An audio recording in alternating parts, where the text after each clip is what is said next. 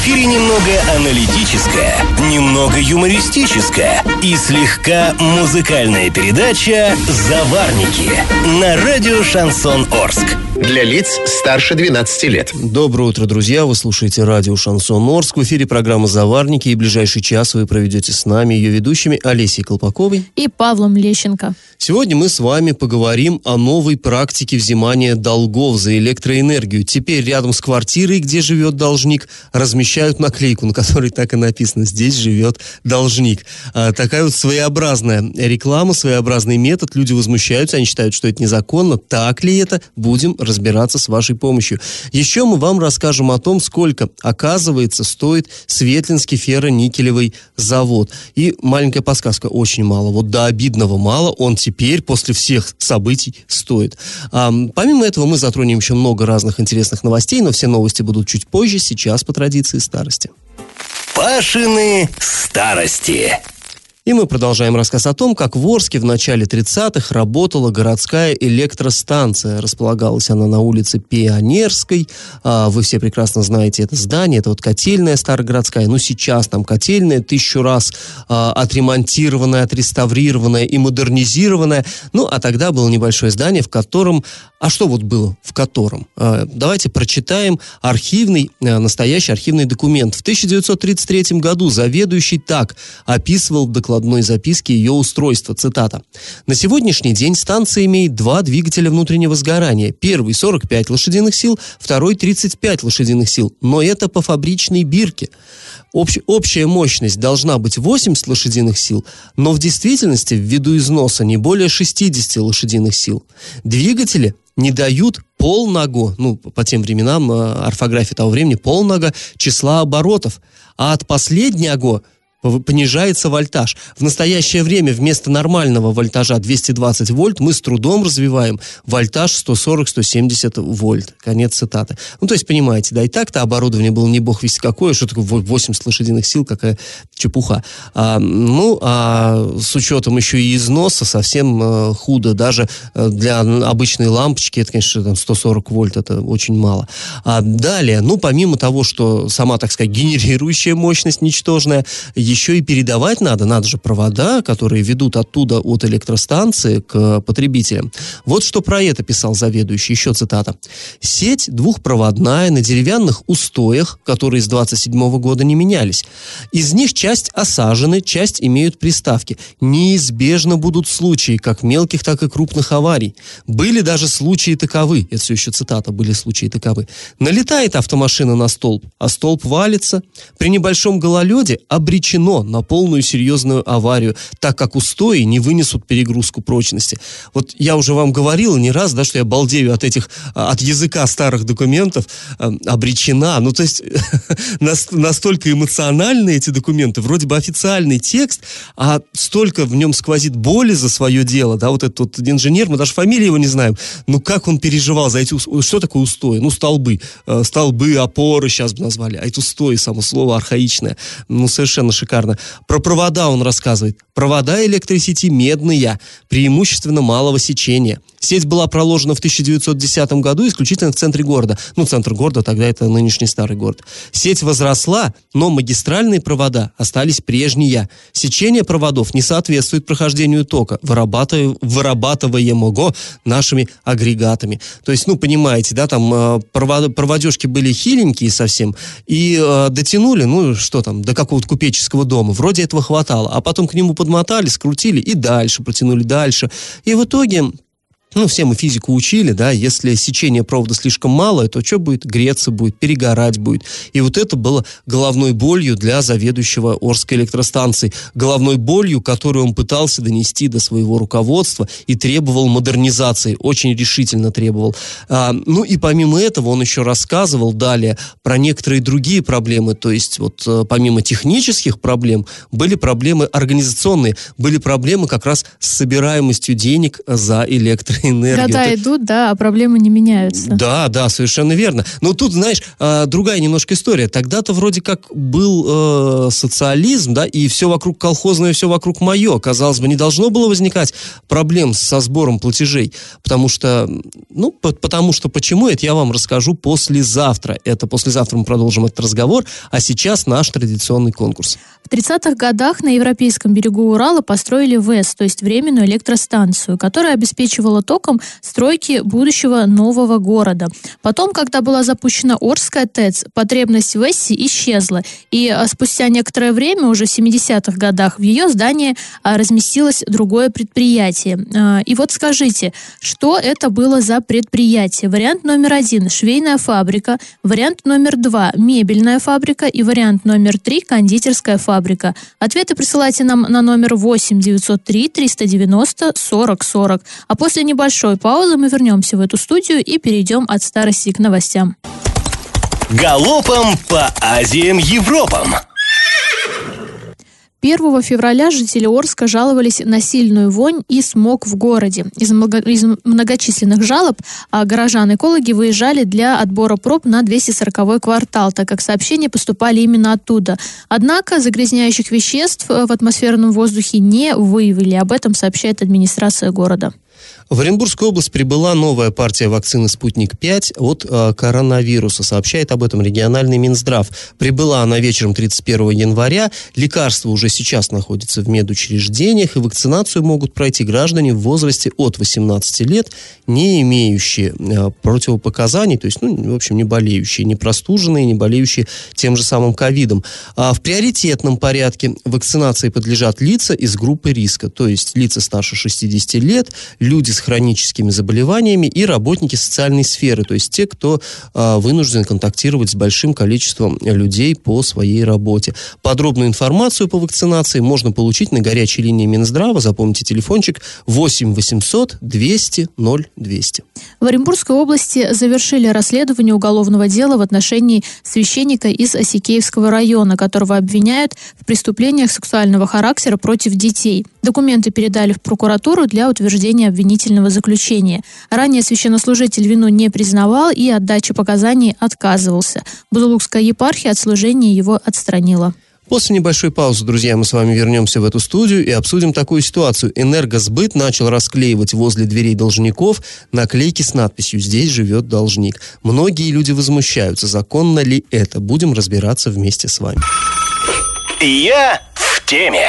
В Оренбургской области э, с декабря прошлого года рядом с дверями в квартиры жилых домов стали появляться стикеры, стикеры с текстом «Здесь живет должник, энергосбыт», ну это в кавычках вот все, а также объявления со списками должников по АУТ плюс на входе в подъезд. Ну, естественно, жильцы домов такой ситуации недовольны, потому что они считают, что э, это нарушает их права, а, поэтому мы обратились в Т и э, в ГЖИ за разъяснениями.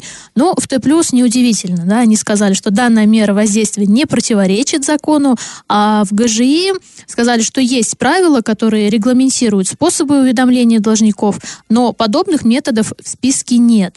А, И э, в Т также сказали, что должником клиент считается в том случае, если в течение 60 дней он не вносит э, плату за услуги. А, Вот цитата сотрудника пресс-службы по АОТ+, Марии Калугиной.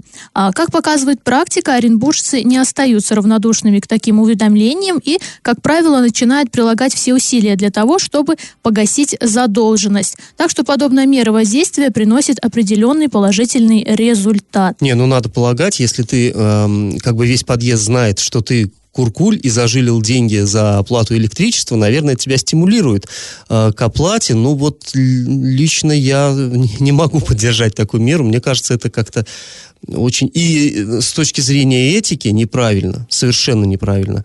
Ну и с точки зрения законности все-таки мне тоже кажется, что это как- как-то странно. Ну, мало ли у каждого человека каких-то там минусов, каких-то недостатков. Кто-то не заплатил за свет, кто-то, я не знаю, дорогу в ненужном месте перешел. Ну, теперь давайте это Но все... у меня вот двоякое мнение. С одной стороны, э, как бы да, конечно, неприятно, что ты, допустим, заходишь, да, и у тебя около двери написано, что ты должник. Соответственно, все соседи знают, С другой стороны, эти же соседи могут тебя и простимулировать, сказать, ну ты чего там, допустим, Ну, судя по всему, так и мы платим, да. а ты не платишь. Видимо, на это, да, и нацелено.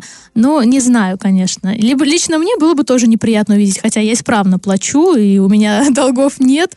Но Ты мне знаешь, кажется, Олесь, вот мера- мне кажется, что даже если оставить в стороне все вот эти вот чисто юридические тонкости, имеют право, не имеют права, а, я бы еще сколько-нибудь с этим согласился, если бы вот эта система работала как часы без сбоев. А Если, э, вот я убежден, вот, вот на 100% убежден, что значительная часть тех, у кого появились эти наклейки, они вовсе даже и не должники. Но вот лично мой опыт показывает, э, мне в свое время было дело, когда мне начали названивать с этого же энергосбыта роботы, ну, в смысле, записанным голосом, говорить, мы на вас подаем в суд за то, что у вас задолженность. А у меня нет никакой задолженности. Ну, не было на тот момент. И в итоге я пытался разобраться с энергосбытом. Мне там они переводили, кидали из одного кабинета, из одного телефона на другой. В итоге я психанул, написал в прокуратуру. Прокуратура провела проверку и выяснилось, что э, у меня, наоборот, переплата, и они мне должны. И какое-то время еще я и не платил за свет даже. А там вот, вот это вот давление было, что Ну, тут ты заплатите, пошел прям на заплатите. крайние меры сразу Пошел, конечно.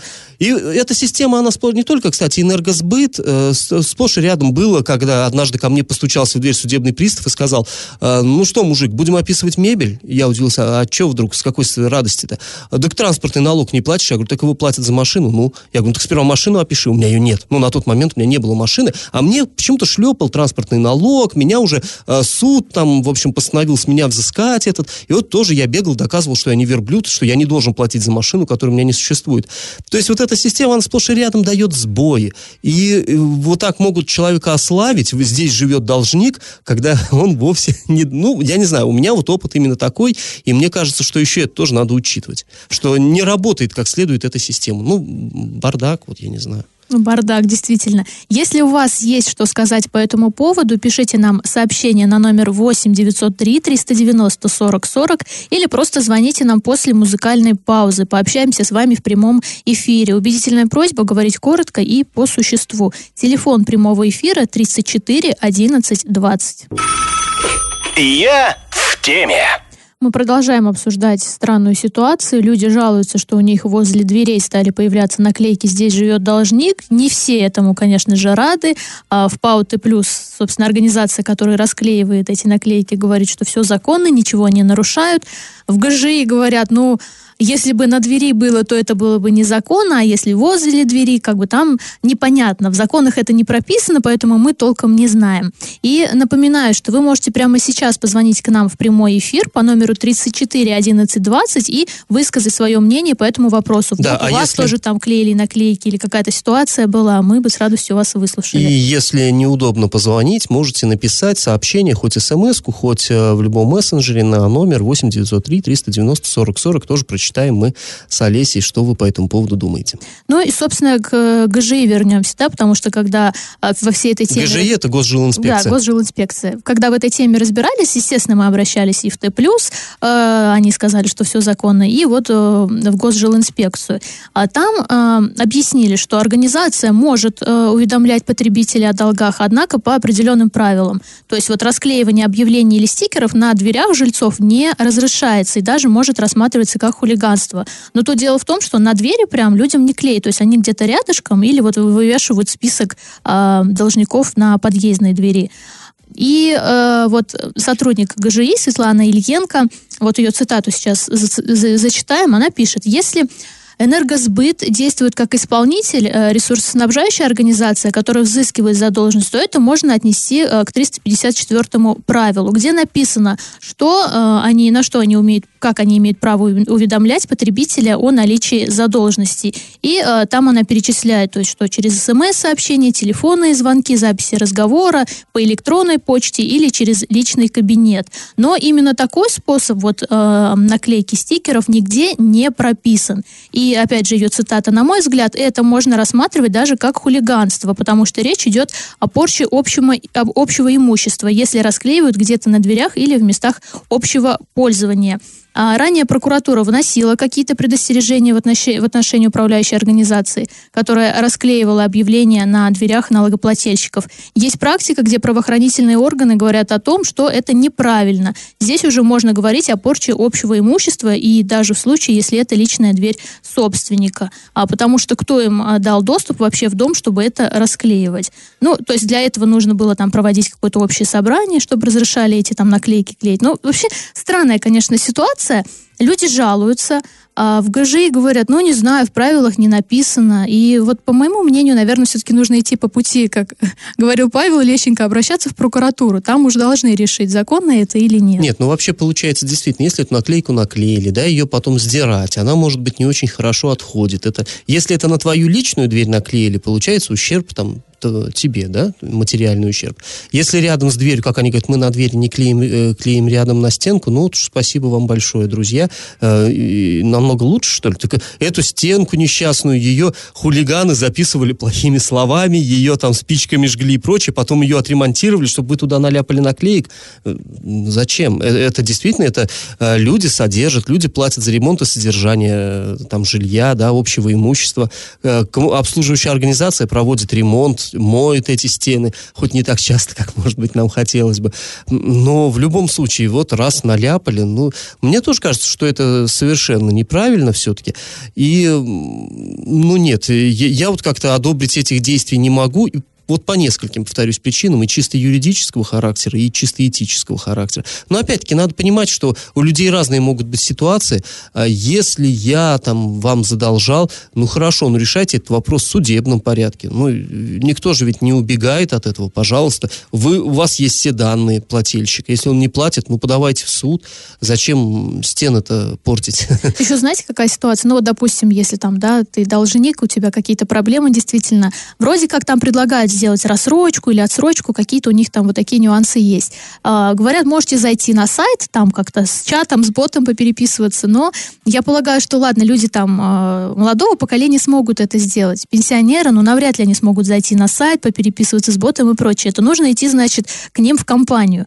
А сейчас из-за ситуации с коронавирусом а, люди сообщают, что на улице они ждут, чтобы попасть туда, потому что запускает там определенное количество людей. На улице холодно, и вот здесь вот тоже какие-то странные моменты. Вроде 21 век, но не все могут пользоваться э, интернетом и прочее, поэтому в любом случае придется идти, разбираться, и не факт вообще, что тебя там примут. Да, полностью согласен с тобой. Кстати говоря, знаешь, мне вспомнилось почему-то так. Э, я, когда был юным пионером, мы э, вешали в, э, на двери таблички «Здесь живет ветеран Великой Отечественной войны».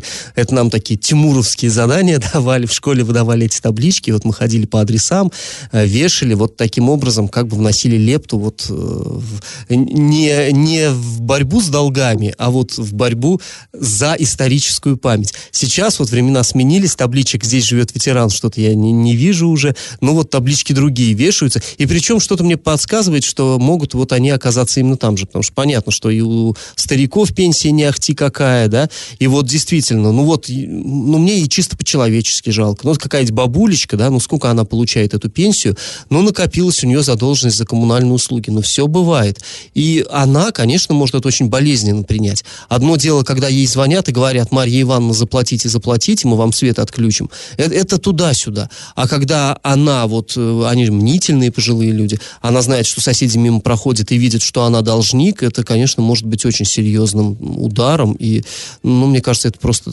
просто как нехорошо. Ну да. Кстати, вот аналогичная проблема есть и в других регионах России. А, например, в Воронежской области прокуратура запретила коммунальщикам клеить стикеры у дверей должников. В прошлом году там начали тоже расклеивать стикеры, чтобы попросить людей погасить задолженность, но правоохранители посчитали, считали, что а, липкие стикеры могут повлечь э, порчу личного имущества и общего имущества, что является правонарушением.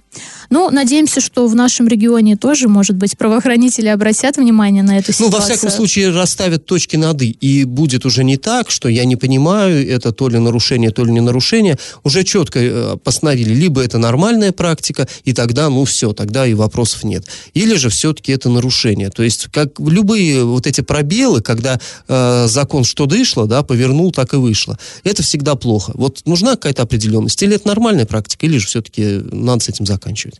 После небольшой паузы мы вернемся в эту студию и расскажем вам новость о Светлинском ферроникелевом заводе. Это предприятие когда-то мощное, а скоро выставят на торги. Независимый оценщик определил, сколько оно может стоить. И как это понимать?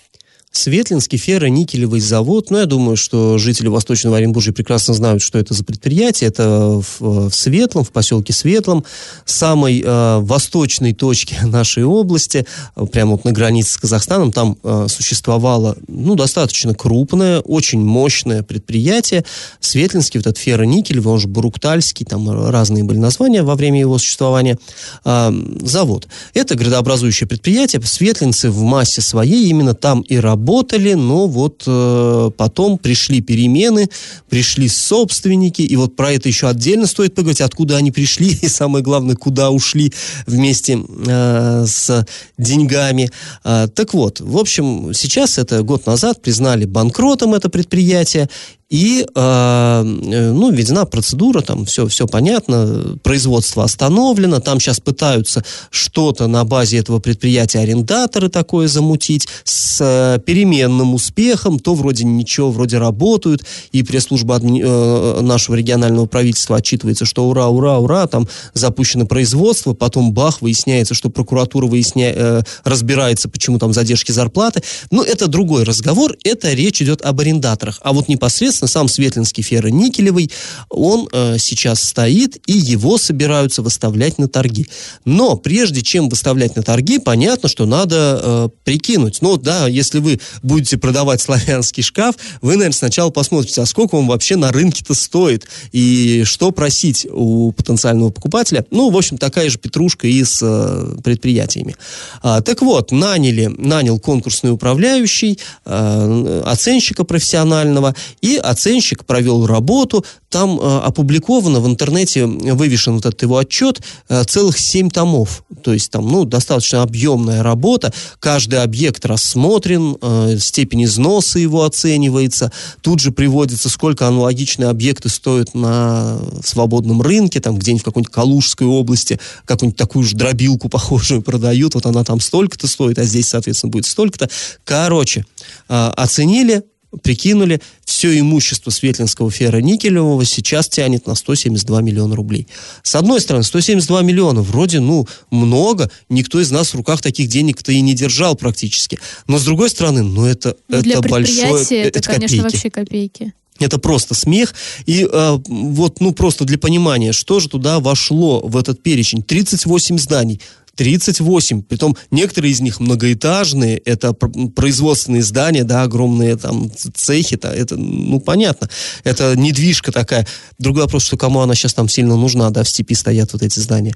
А, там от административно-бытового комплекса до будки охраны на КПП, вот это все 38 зданий. Четыре земельных участка огромных, несколько газопроводов, кабельные линии, ну и уже оборудование, там всякие сушилки, дробилки, мостовые, козловые краны, краны, молоты механические, печи газовые, насосы электрические, все, все, все, ну, понятно, предприятие работало. Там оно нашпиговано оборудованием, ну, может, несколько устаревшим, но все это там есть.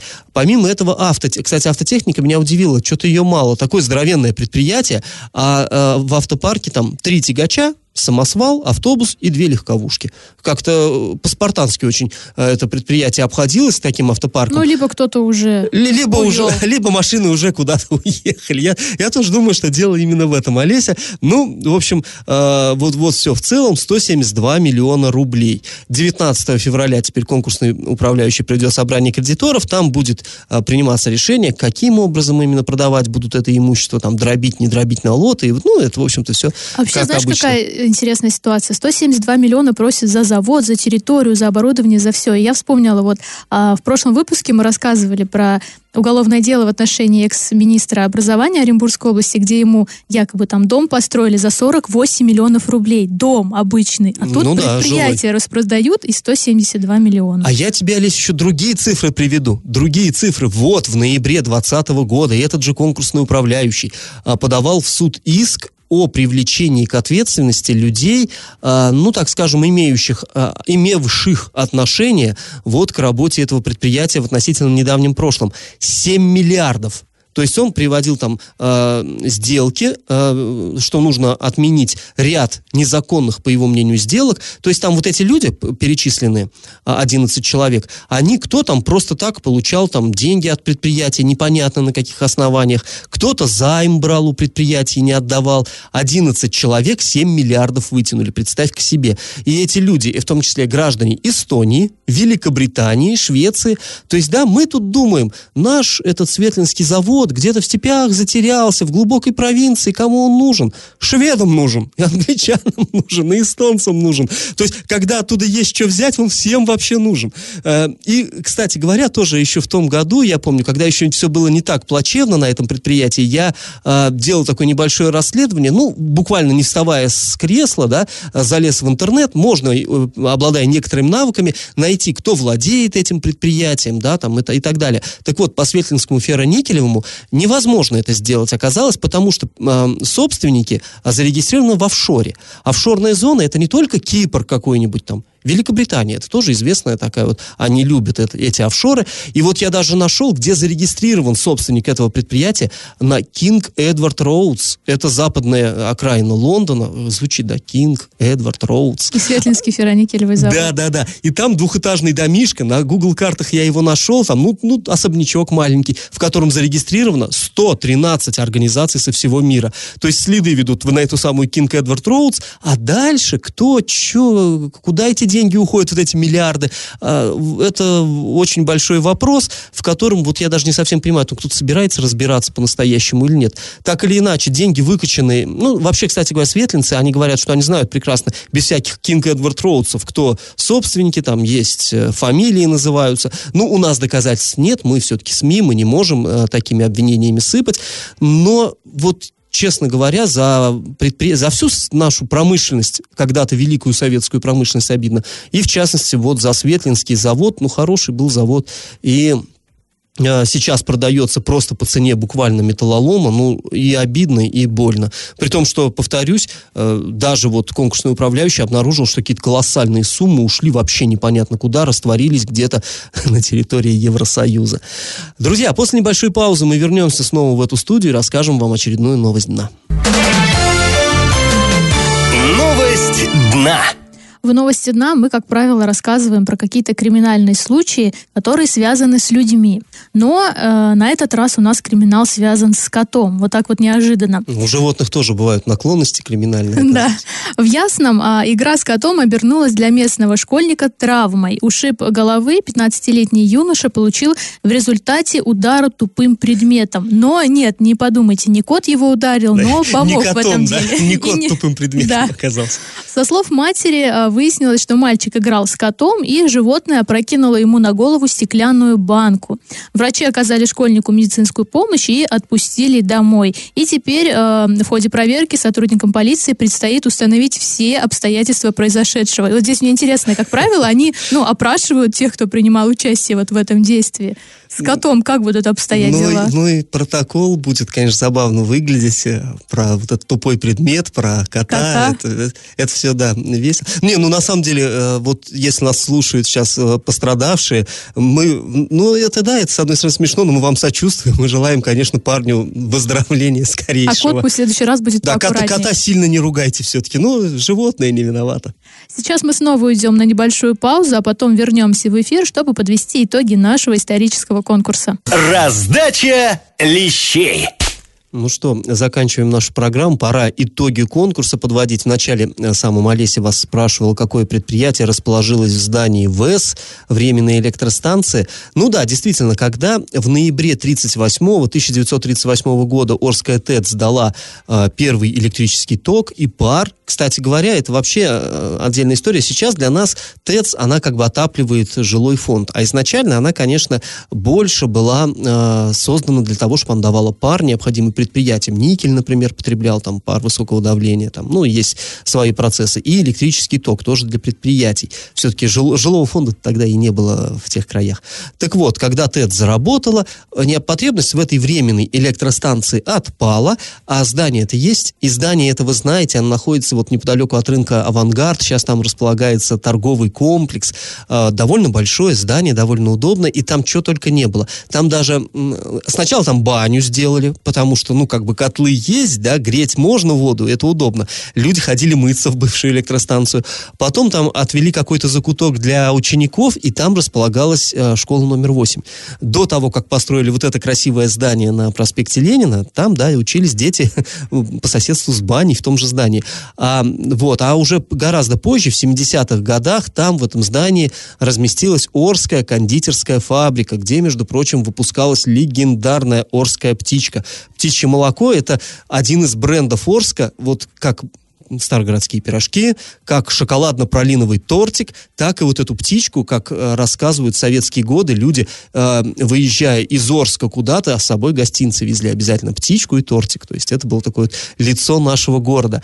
Ну и сейчас, конечно, многие об этих конфетах орских вспоминают с ностальгией. Сейчас, к сожалению, фабрики этой уже нет. Но правильный ответ – три кондитерская фабрика. Победителем у нас становится Мария. Она получает бонус на баланс мобильного телефона. Ну а мы с вами на этом прощаемся. Снова мы встретимся уже в пятницу. Пока. До свидания. Завариваем и расхлебываем в передаче «Заварники» с 8 до 9 утра в понедельник, среду и пятницу на радио «Шансон Орск». Категория 12+. Радио «Шансон». СМИ зарегистрировано Роскомнадзором. Свидетельство о регистрации Л номер ФС 7768 373 от 30 декабря 2016 года. Для лиц старше 12 лет.